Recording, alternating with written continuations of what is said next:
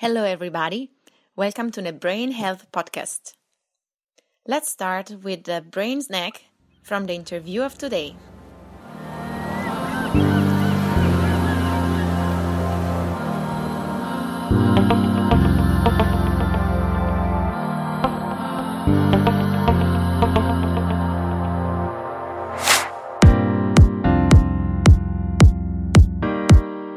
We estimate that 38% of uh, the population globally is living with a brain condition. And if we um, impact that to Europe, that means 180 million. The brain is central to every function of our human beings. Functions like walking, uh, sleeping, mm-hmm. having sex, uh, we have now uh, created uh, since uh, five five to ten years um, what we call national brain councils, so which are really the mirror image of EBC, but with uh, national societies, national patient groups, national actors, um, to echo the message that we um, that we have developed at Brussels level, the studies, uh, the various evidence, the stats, uh, that we produce, that they can also use it and try to convince their decision makers to improve the situation at, uh, at a local level.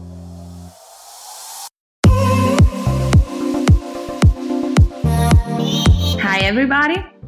Here it's Alessia from the Brain Health Podcast. We are today with uh, Kim at the Burson-Marsteller offices. And Burson-Marsteller is a political public affairs consultancy right next to the European Parliament in Brussels. And uh, they work for uh, contributing to the political debate. For the audience that do not know me and uh, Kim, I am a life science IT consultant. I work with uh, R&D and um, and IT systems used for clinical studies for healthcare and uh, life science companies. And here there is Kim with me. Hello, everybody. This is Kim. Yeah, and uh, for those of you who don't know me, I'm the CEO and co-founder of a company called Brain Plus that does digital therapeutics for neurorehabilitation, basically the recovery of damaged and injured brains, uh, cognitive functions. So that's what I do, and we have a very special guest today, which is Fred. Hi, Fred.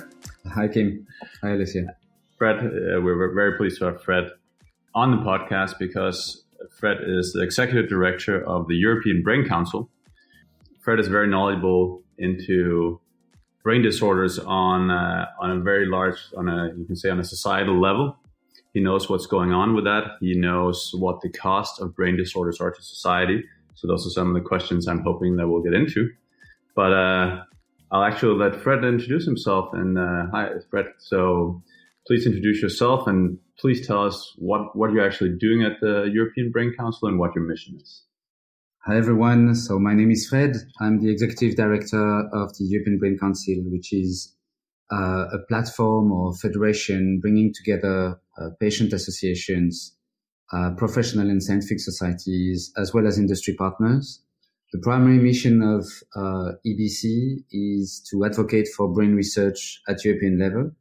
And in doing so, we have developed uh, an agenda quite ex- extensive to demonstrate the benefits of those investments into research and also how uh, we need to transform healthcare pathways uh, in order to provide the best care for those living with a brain condition. That's that's very interesting, and, and maybe we could start out with a really important question, which is what what are all these brain disorders really costing us as a society? Well, we estimate so those disorders, first of all, uh, encompass diseases such as Alzheimer's, Parkinson, multiple sclerosis for um, the most known out of them, but we also have rarer neurological conditions like uh, restless leg syndrome or, or, others like ataxia, dystonia, which are really less, less known, uh, but still very disabling. And we need to add to that all the gamut of mental disorders such as schizophrenia, bipolar disorder, but also depression, um, which is really highly prevalent and, and is now becoming, according to the WHO, the number one burden uh, to society. So we estimate that 38% of uh, the population globally is living with a brain condition.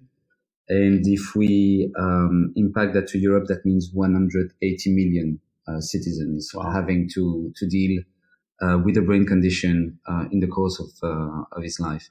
So if we make the math, that also means that technically every family will be touched by that condition. So that's a huge, I would say, human and um, and personal burden for those being affected um, either by a relative or personally with this condition.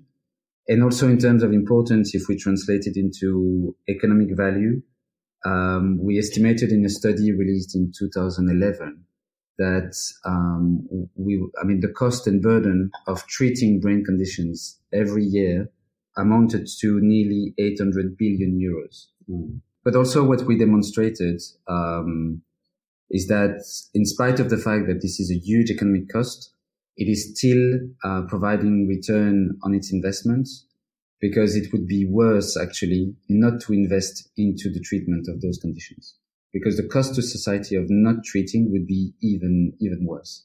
Mm. So just like stopping programs, uh, you know, if governments know would like to make cuts, uh, as we know often here, we just demonstrated that continuing to pay off for the, for this treatment um, would actually make make sense in the long run economically, rather than to stop those programs and stop uh, investing that money.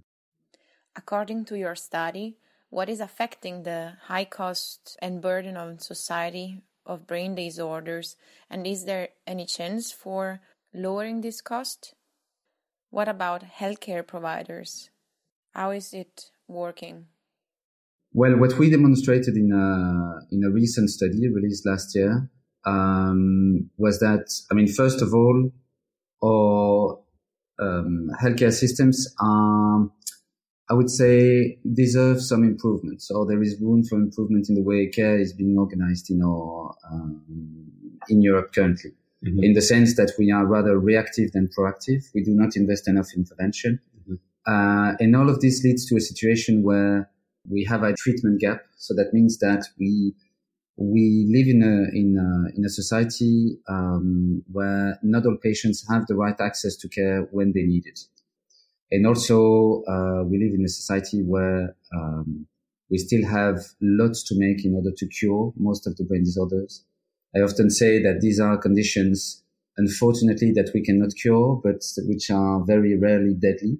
And we need to be accustomed to live with it uh, as soon as we um, as we are diagnosed, and we will live till the end with that condition rather than die from that condition uh, directly. I mean, apart from very severe cases, of course.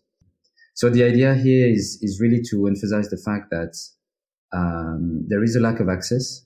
Um, we estimated that out of 10 persons living with a brain condition, from three to eight did not have the access to care that they needed, mm. whilst very often that care existed. And uh, we also tried to capture the economic loss of the clinical intervention that actually was lacking. Mm-hmm. So, um, for instance, um, community care in schizophrenia or early intervention in uh, multiple sclerosis, uh, the development of a cure in Alzheimer's. So these were all case studies that we analyzed uh, in that report, really to um, to emphasize the fact that the earlier we were intervening, and investing into prevention, earlier diagnosis, uh, and early intervention was really making sense economically, and that we could really uh, leverage cost efficient uh, interventions in almost all brain disorders. Okay, interesting. And could you perhaps just give one very concrete example of what such an early intervention could be in one of the areas? Well, I think the, the most striking one is probably the case of uh, MS or multiple sclerosis um, where they had like a long-standing, um, let's say, plea in order to to really advocate for slowing down the course of the disease. So the earlier you intervene, the more likely you are to to be able to slow down that progression of disease. Because if you simply let it go in the very first phases, it can. I mean, the situation can uh, worsen very very quickly mm-hmm. uh, and that and you reach stages that you cannot recuperate i mean you cannot you cannot go backwards in mm-hmm. the in the states of, of these conditions so the earlier you actually identify you diagnose and you intervene the more likely you are to be able to slow down that that progression and to keep uh, to keep the patient in a state of still functionality, um, personally, but also I would say uh, being able to to return to work or to continue working, for instance, mm. um, continue to be integrated socially, also um, well the capacity to function with relatives, with family, yeah, um, are, are, issues which are extremely important because that's also what we identified in the in the study, which we call the value of treatment, and that notion of value mm. was pretty much around what the patient needs um, where, or, at least what we identified as being really critical to patients in terms of what they actually look forward um, in in the perspective of being treated or looked after. Mm. Um, so a lot has to do with the quality of life. So if I have to kind of see if I understood what you said correctly, then for a lot of these diseases, the earlier we can intervene and the better we can intervene, we will both be able to often slow down the, the decline in brain function, for example, and that thus uphold a better functioning in life. That will save cost of care because these people will be able to be function more independently. It will free up their family resources because their family will have less emotional strain and need to help them less. And they'll actually be able to contribute longer to society themselves in terms of work, etc. Right? Yeah, absolutely. So, that, so that's absolutely. Yeah. Uh, it's an excellent summary. But in addition to that, um, I mean, I have another case study, for for instance, which was the case of headache and migraine, um, where there the the focus was really, I mean, what we identified there was okay, early intervention was key, but in order to achieve that, we needed to revisit the way uh, healthcare services were organized in order to be able to diagnose or access patients um, more easily because the prevalence of headache is really enormous. So you cannot rely on specialized, um, let's say, on secondary or tertiary care to to look after uh, people living with migraine. So that's where we we really needed to emphasize the role of the um, of the primary care. Also, uh, revisiting the role of, of pharmacists. So it's not only GPs um, to be really closer closest to, to the population as, as possible. Mm. But that's also where in let's say advocating for revisiting the way healthcare services are organized, we really highlighted the fact that we needed to also revisit our, our perception of, of those services, but also um, the technologies that we use. And okay. um, and we really made a strong plea in our conclusions of, the, of that report that we needed digital solutions in order to transform um, the care pathways and the care services available to patients. So prevention, meaning as early diagnosis and early therapy, is actually one of the keys to not only ensure a better life for patients, but also ensure cost savings for the healthcare systems and less burden to society. So prevention is, uh, as we heard yesterday at the Makerstown event, uh, information and education. So okay. it's it's also for me prevention also falls into um, well what falls into the definition is awareness of the disease, awareness of the burden, awareness of what one disorder actually implies. Um, we have another campaign um, currently on um, support to companies um, in the context of workplace mental health. And um, and just I mean it's another example, but part of that campaign is really to foster the awareness of what it means to live with stress, what it what it means to um, have to take a mental health break in the context of your um, uh, of your work, just because you know, you just had enough or you no longer can cope or whatever reason. It can also be based on family issues that very often you don't know of because that's, these are things you don't discuss with colleagues. Mm-hmm. But you as a colleague, you have uh, a crucial role in order to, to support that person, for instance, when he or she comes back to work. So there are no worse thing of like not paying attention to someone who has been on a long sick leave. And actually, you know, that's for mental health reason and the stigma associated to it is just enormous. But if we can just kill it by better information and also um, having the right, I would say, the right behaviors or the right, the right reaction in front of, of someone having to cope because we all have days where, you know, uh, we are under the weather. Um, and you actually, you can't even identify the reason for that. So mood, mood is, you know, very flexible and, uh, and can vary from one day to the other or from one moment to the other. Uh, sometimes with no, I would say, reasoned explanations. It's very interesting what you say, and we should remember that usually awareness of a problem or a disease would bring uh, more acceptance from a context towards the disease, and therefore people might have the doubt of being affected to speak about it or being checked exactly. for that, right? And I can certainly relate to that as being a former uh, or current as well uh, CEO and employer. And I remember three years ago when I was vice president of Vestas and I had an employee who actually burned out. Mm-hmm. And for me as a employer, I was really lacking the lens to recognize those like the signals mm-hmm. that he was very clearly sending now in retrospect that I know more about stress. But if I had known those signals, I would clearly be able to see that this guy is on the verge of a breakdown. Yeah. Which which which actually happened. So the the whole education of even recognizing stress, acknowledging it, both also as employers, but mm-hmm. just in general in society, I can I can definitely recognize that. Fred, in our current times, how do you see the role of technology and of the industry in supporting researchers to find strategies for prevention and then for treatment? Um, actually, we come back to that paradigm that new technologies are bringing like huge advantages and, and huge potential, but they at the same time point us again to the, let's say the, the needs to identify very clearly what are the, the risk factors, how they impact uh, brain functioning, which is still very much unknown.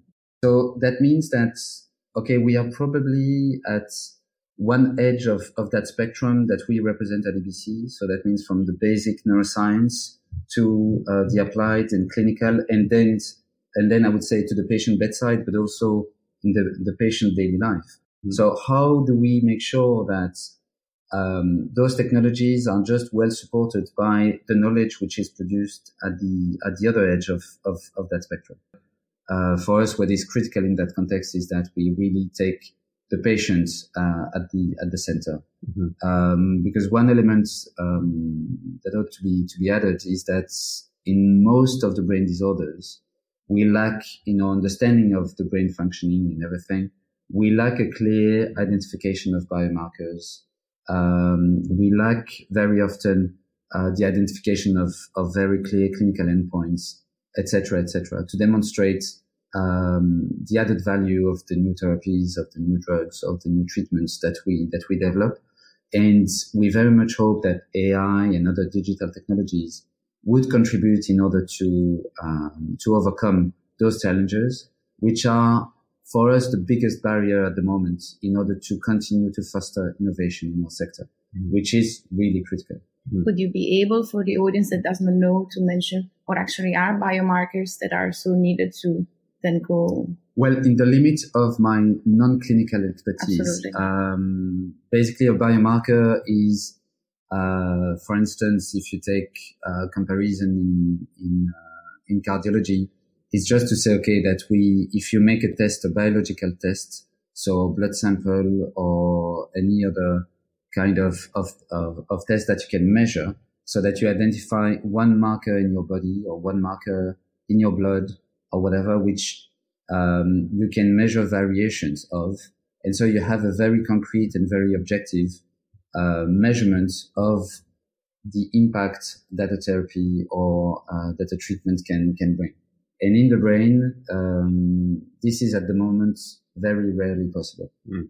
So we, we know very few of those biomarkers that are uh, actually impactful in order to, to demonstrate that um, such value. Maybe I can double back to the to the technology part because I think there are so many really interesting applications for technology, and you mentioned some of them, right? One thing is that we're getting technology is, is gathering data on us all the time, and that allows both to maybe recognize early symptoms or recognizing mm-hmm. our health status basically based on what the technology is picking up. So I think that's really interesting. And I know that there are concrete companies working on stuff like early detection of disease. That's one area, right? Just based on how, how we interact with our smartphone. And then there's actual screening and diagnostics. I know that AI is doing huge leaps forward in terms of our ability to very quickly use AI technology mm-hmm. To recognize very precisely do diagnostics, for example, in cancer screening and things like that. And then there's technology for, for therapeutics as well. So basically using new technologies to make therapeutics more effective uh, and efficient for that matter. So could you could you talk a little bit more about that whole spectrum of how we can more efficiently use technology in relation to brain disorders? But but in terms of the of the very concrete applications, I think we we already mentioned like disease management, uh, monitoring, um, detecting early signs, um, which which for us are just like an amazing transformation or an amazing perspective of saying, okay, we we can get there where we can intercept the disease, which is now the new uh, the new paradigm um, in in clinical research. Uh, again, on the basis of of this idea of intervening early, um, but there are also uh, other signs which, for me, are, are, important, particularly for the scientists and the clinicians uh, being represented on the on the ages. Um, for instance, in the support to diagnosis, in the support uh, to interpret brain scans, mm-hmm. um, also in the perspective of uh, improving the techniques that will generate those brain scans, where we can maybe think of uh, of new devices which could be less invasive or less invasive or with radiation that that could be uh, less damaging to particularly as the brain is so fragile Mm-hmm. So, so all of this for us is, um, is clearly fascinating. And, um, I mean, that's also the reason why we have entered partnerships like uh, TTP, the digital therapeutic partnerships and, uh, and set up like, uh, alliances with, with various groups, mm-hmm. Brain Plus and, uh, and others.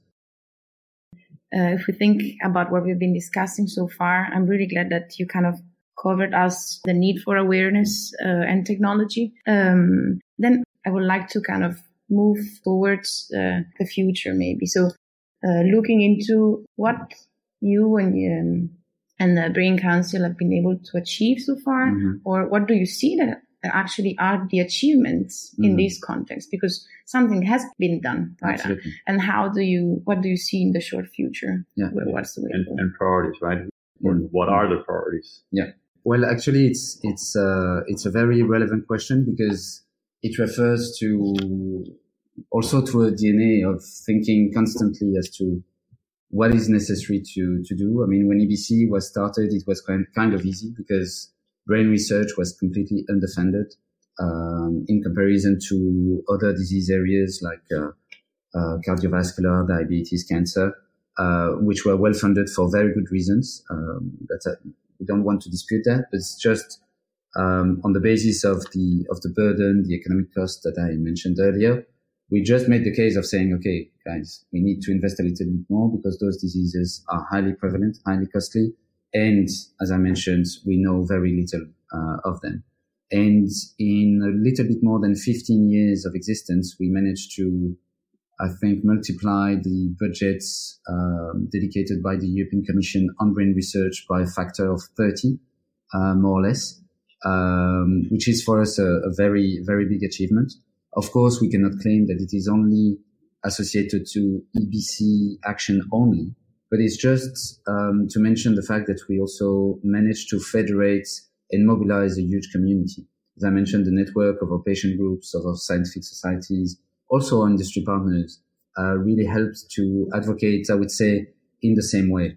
And now we face that a similar challenge that we need to go into the same direction in order to federate those uh, resources because what we now see is a huge fragmentation um, of those initiatives um, also duplication of research efforts mm. and now the big challenge is to make sure that we become more efficient in trying to streamline all of these efforts to, together at a european level with the support of the member states but now the challenge would also uh, be to to start launching global collaborations. So we are now in touch with the US, Um, I mean, we're looking towards Asia uh, quite interestingly because China and India are really popping up as being like big actors in, in brain research. Um, Japan, of course, uh, doesn't need to, to, to be mentioned, but also collaborations with countries like South Africa, Brazil. Um, these are all like issues we, um, or, or, potential that we, uh, that we are looking into at the moment. And, uh, and still also with the perspective that, okay, even the, even if research is producing outcomes, um, that we have like every now and then, like discoveries, etc., is how do we translate this knowledge into very concrete benefits and very concrete uh, applications to to the benefit of patients. Hmm. Yeah, interesting. I'm actually wondering uh, how would you benefit from uh, global partnerships and how uh, how complex is that? Well, complex for sure it is. Um, but the potential is, is, um, in a way to try and recognize the, I would say, how we could be best or, or most efficient in, in trying to tackle a disease like Alzheimer's, for instance. So, I mean, it's, it is now so recognized as being so complex. The rate of failure is just enormous. We are reaching 99%. Uh, it's a polite way to say that we have failed completely uh, on trying to develop no uh, innovative therapies in the context of, of that disorder. So that means that the country on its own cannot tackle it. I think that uh, at the European level, it's complex enough to say that we probably need to go uh, one layer up and say this should be a global challenge. Um, and in the context of, of the G7, that's uh, we know that this is uh, going to be to be discussed. Very interestingly, the Canadian presidency is now bringing up uh, mental health as being one of the priorities. Mm. So these are, let's say, evolutions that that are now starting, and um, and with colleagues in the in other funding initiatives like the Joint Programming on Neurodegenerative Diseases, the Human Brain Project, um, the Innovative Medicines Initiatives. These are all, let's say, actions that have now started, um, and which we hope to be able to federate uh, in order to to achieve that harmonization and let's say um, uh, alignment, um, so that the priorities of of everyone just become complementary and not competing, uh, and also offer economies of scale in a way, in the sense that they would then be aligned. So uh, collaboration on a global scale, that's one of the pathways forward. Another thing that you mentioned that I would like to maybe touch a bit more on is therapy versus prevention. Uh-huh. And uh, because you said in Alzheimer's, for example, 99% of all therapeutic efforts or research mm-hmm. fails to show any efficacy, right? Yeah. So, so why do we keep researching in treatments instead of prevention? And why is it that the care pathways are focusing primarily, or if not to say solely, on treatment rather than prevention? What could you could you reflect on that a little bit? We should definitely not overlook awareness and um, and uh, management of, of risk factors and everything, or detection of, of early signs. Um, this is absolutely clear. But at the same time, you cannot think that prevention will solve it all. So that means that the two are, are equally important. Mm-hmm. Um, now, I wish that we could live in a world where prevention would be as funded than uh, than clinical research. Uh, I think we are now getting there in terms of the political awareness on on the importance of, of, of these kind of issues.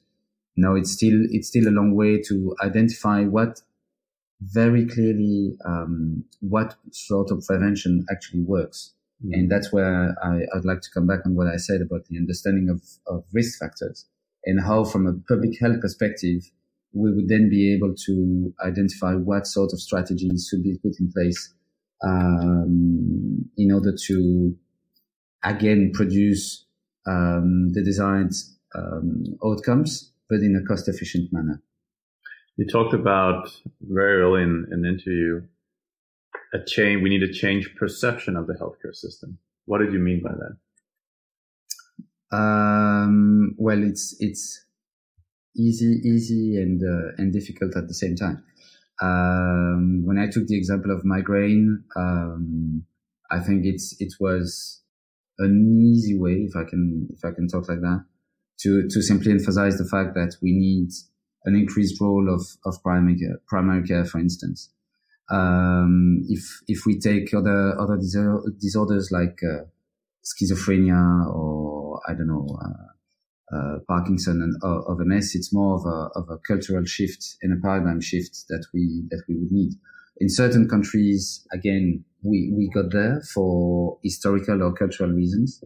Uh, but in others, we are still lagging behind. And that's where we need to think a bit more along the lines of how we could integrate better our healthcare system. So that means that we should no longer see hospitals as, as being like the only uh, vector or the only facilitator or organizer of healthcare services, but that this setting should be integrated into the community and that we have a, a very, uh, well, let's say an optimized navigation of the patient mm-hmm. within that community, that all actors within that community would be um, then interlinked, be able to access the, uh, the clinical records, uh, make sure that the supervision of a patient, like prevention and supervision of, of that patient and then in his management would be then better, uh, better coordinated.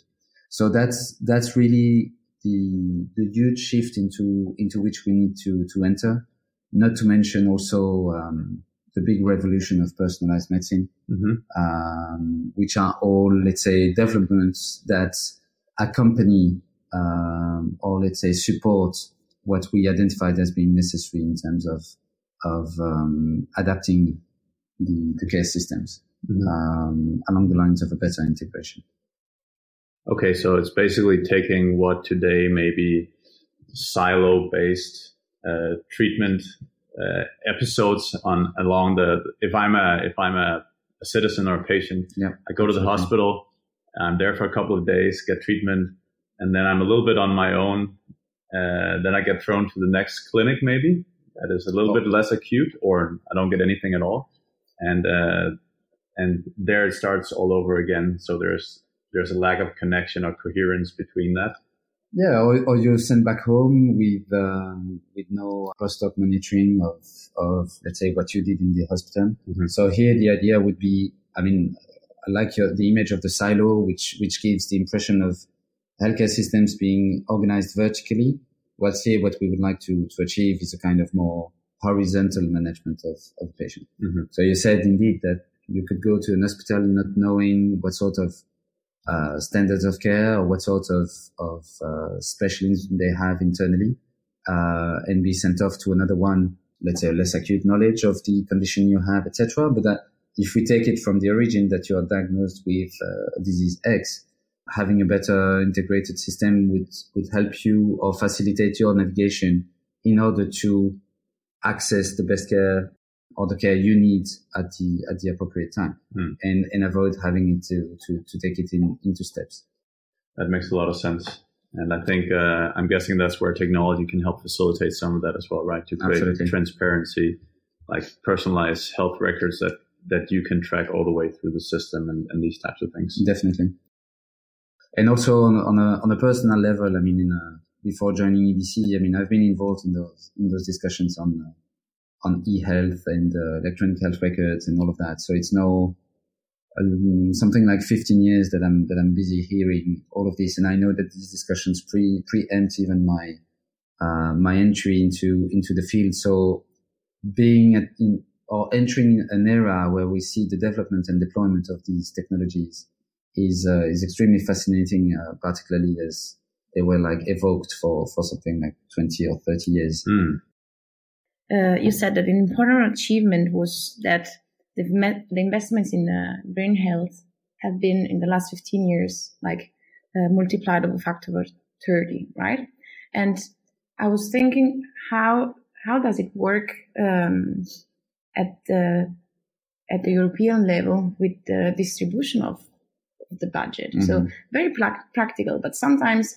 you know we as uh, we often criti- uh, criticize politics and regulations because we actually don't understand how it really works. Mm-hmm. So I was thinking, okay, how does when a budget is allocated, how how is that distributed across Europe, or how, or who are the players in this uh, context?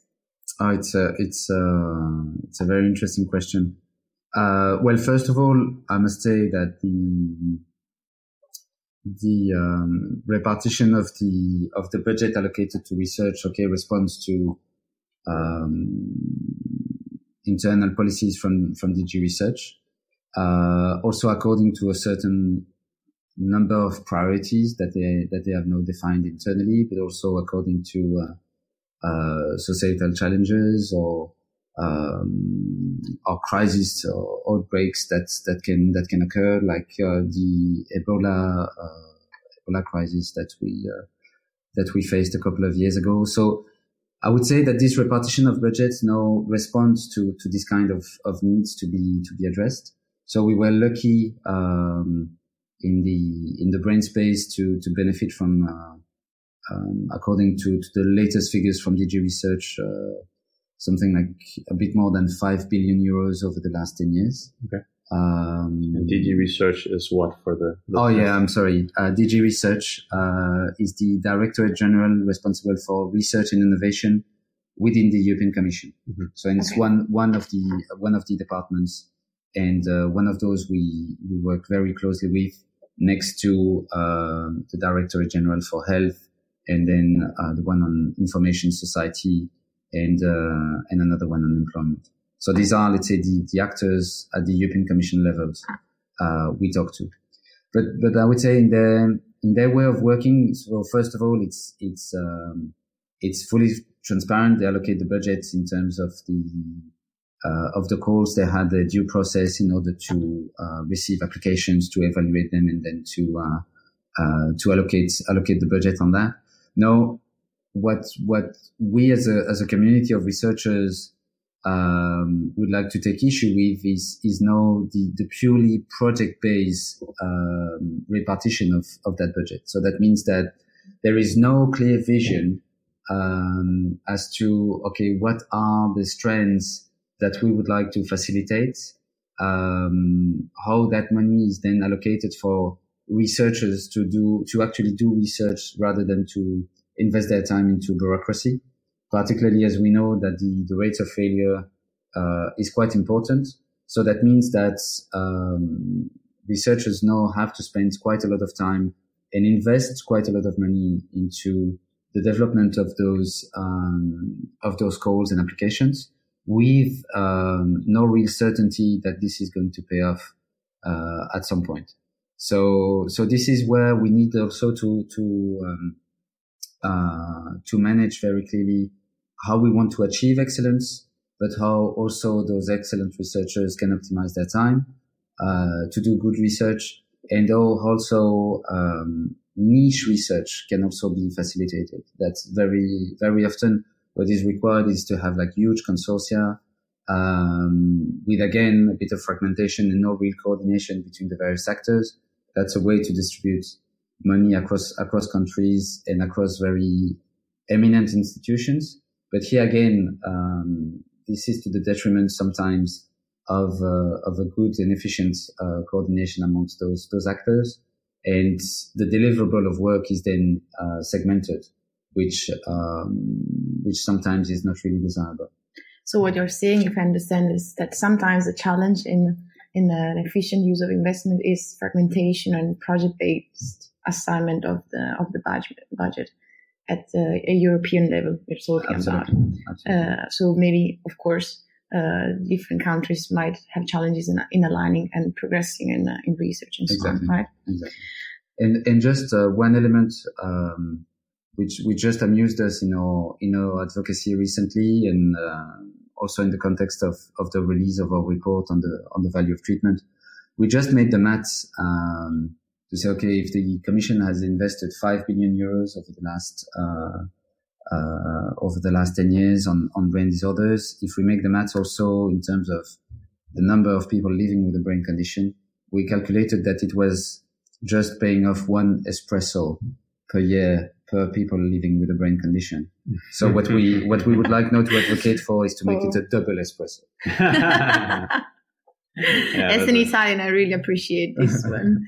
But um, but actually, just talking about uh, brain research, I'm thinking like uh, in terms of prior priority within brain research. So are you advo- advocating for, you, you mentioned digital biomarkers. Do you, are there any other priorities when it comes to brain research that you're trying to uh, advocating for at the moment? Um, well, here, here we tend to say that we, we need to prioritize brain research as a whole. Mm. Um, but, and that's, and that's why, I mean, that definition, which is sometimes, uh, ill understood or, or, or difficult to communicate, it's extremely important to keep it as, as such because actually, given the fact that the, let's say the scope of the unknown is so, um, is so enormous, we cannot predict actually what research is going to lead to. Mm. So if you, mm. if you do um, research in basic neuroscience, you cannot write a call of saying, I am going to find out this and this and that at the end of my, uh, of my mm. study here.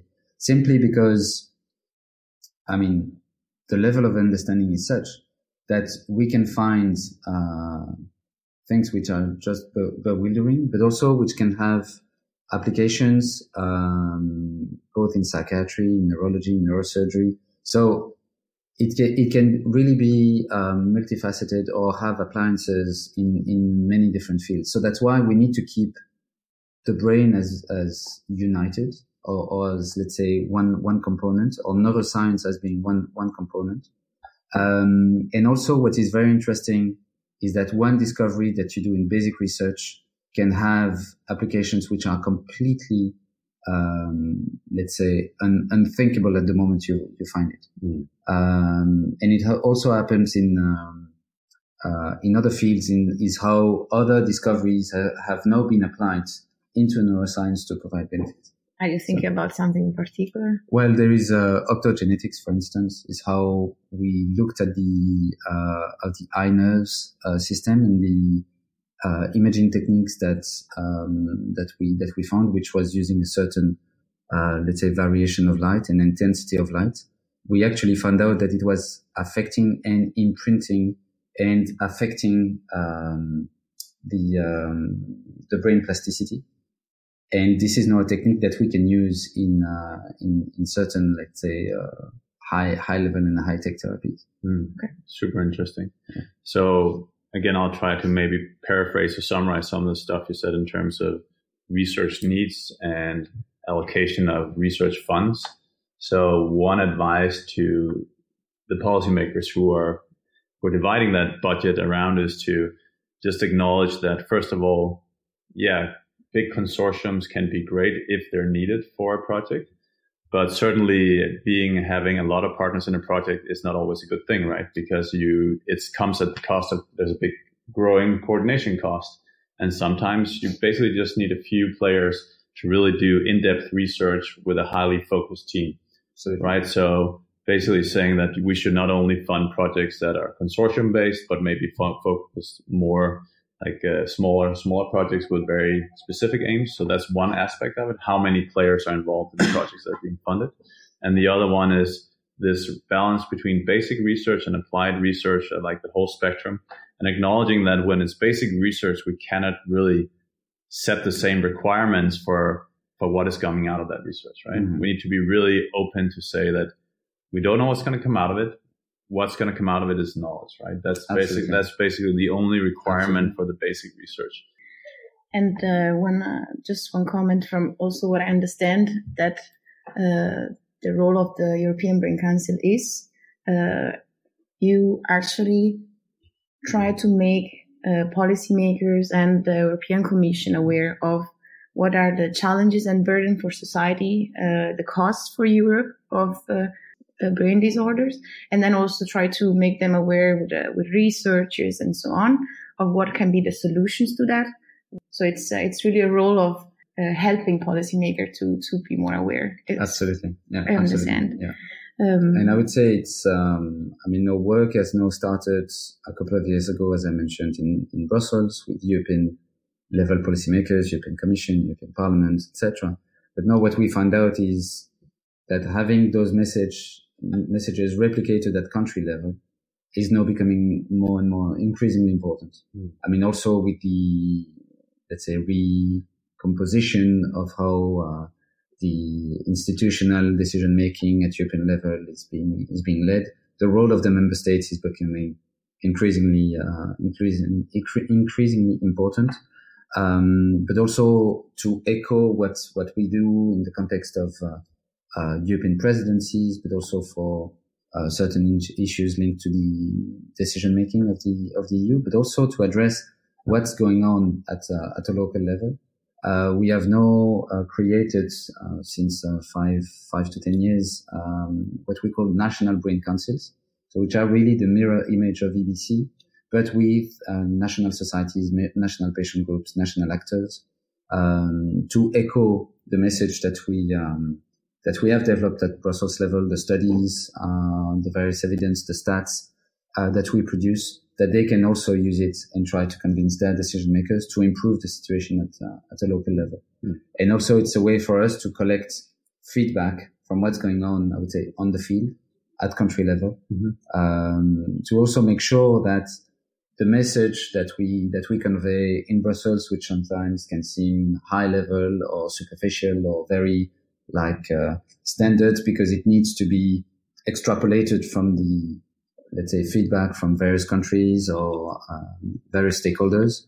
Uh, sometimes it seems a little bit abstract or disconnected to, to reality.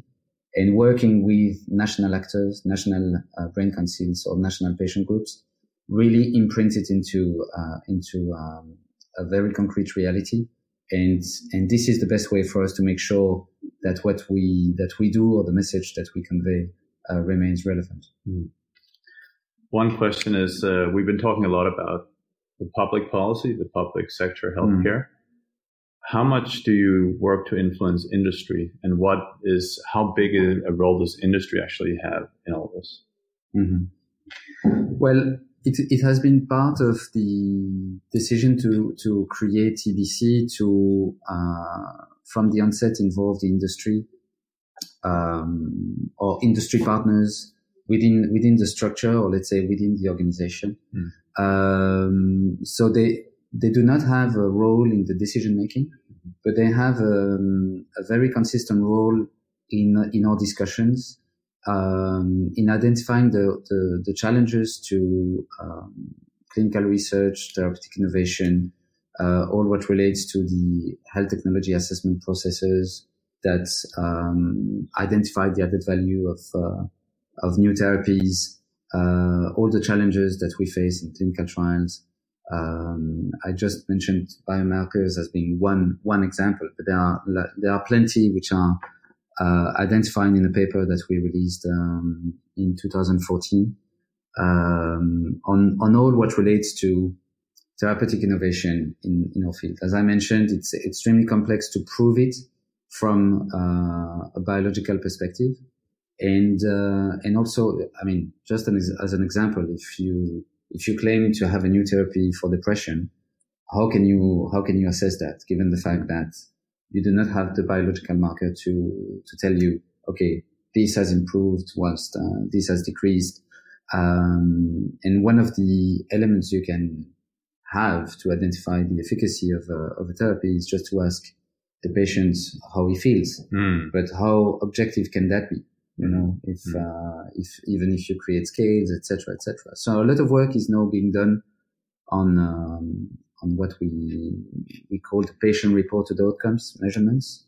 So it's definitely have the patient at the center who simply tell us, um, how he feels, what are the, what were the improvements, I mentioned earlier the concept of functionality. Um, so it's what is important to a patient. Um, very striking examples are, for instance, in the uh, in the field of um, movement disorders or Parkinson's uh, in particular, that the the way to measure uh, improvements in the patient condition is the length of the pace when the patient walk. So just to make sure that he still has a pace of X, Y, and Z as compared, and that it doesn't diminish it. Mm. If you ask the patient, he couldn't care less about it. Mm. What the patient wants is simply making sure that the, the tremor uh, simply diminishes because in the case of an elderly patient, he, he wants to be able to to take uh, grandchildren, you know, on, on their knees and to, um, and to play with them. Um, he or she wants to be able to uh, potentially return back to work if it's uh, uh, a middle-aged person, but also he wants to be able to to to continue to function.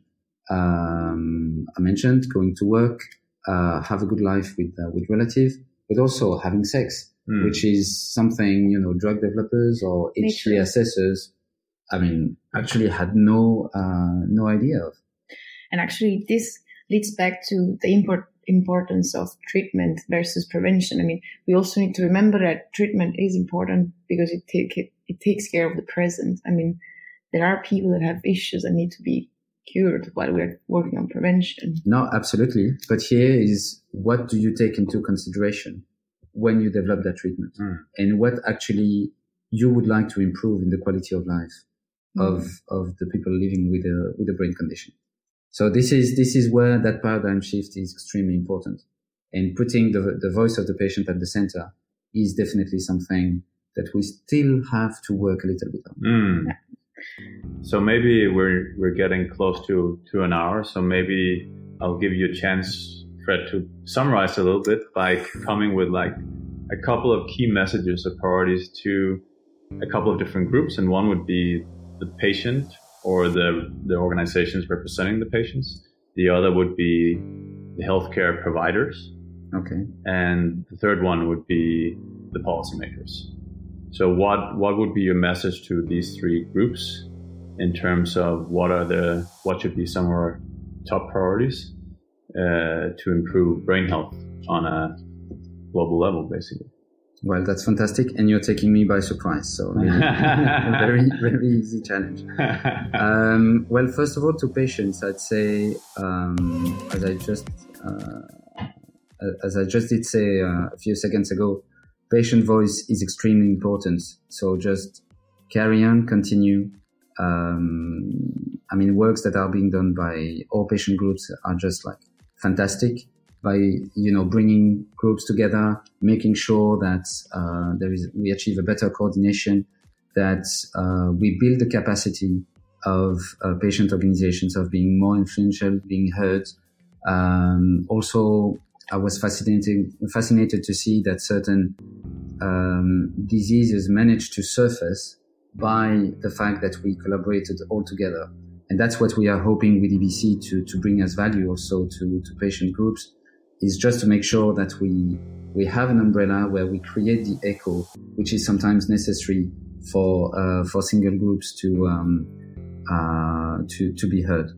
Now, for for providers um, and, and professionals in particular, and uh, and I would include here obviously also the, the researchers and, and scientists.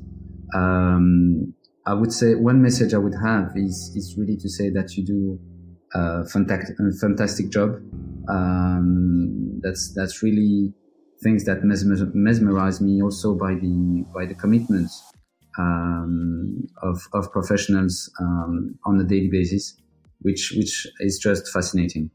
And um, and definitely as EBC, we are there to support uh, not that work on a daily basis, but that work I would say in the context of all those elements that we mentioned and the and uh, and also doing our best in order to to seek and implement the improvements uh, that would be necessary to make that life easier. And now policymakers, I think that they, if they heard the or they listened to the podcast for for the full hour, uh, they just heard all the the evidence to uh, to implement those improvements and to and to develop those. Uh, some solutions are are easy. Uh, there are some strategies which are um, I mean, cost saving, cost efficient, um, and not necessarily costly in itself. Um, but we can really leverage uh, very concrete um, uh, benefits to, to population, to patients, to uh, to citizens by simply um, changing uh, changing gears or or changing the angle by which we approach things or implementing uh, some prevention strategies as we as we discussed um, and continue to invest into research um, from basic to, to clinical and making sure that we um, improve the condition of patients, improve uh, the, the, the working life of uh, of providers and researchers by also seeking the best translation of research uh, of research outcomes. That we continue to produce knowledge, but that we also implement that knowledge in order to bring benefits to patients. Beautiful. Thank you so much, Fred. My I pleasure. think we should not add any more word because you closed perfectly our session for today. So that's uh, that's all from uh, Kim, Alessia, Fred for today. Thank you so much, Fred, and uh, thanks, Alessia. Thank you, Kim. Thank you. Bye. Bye.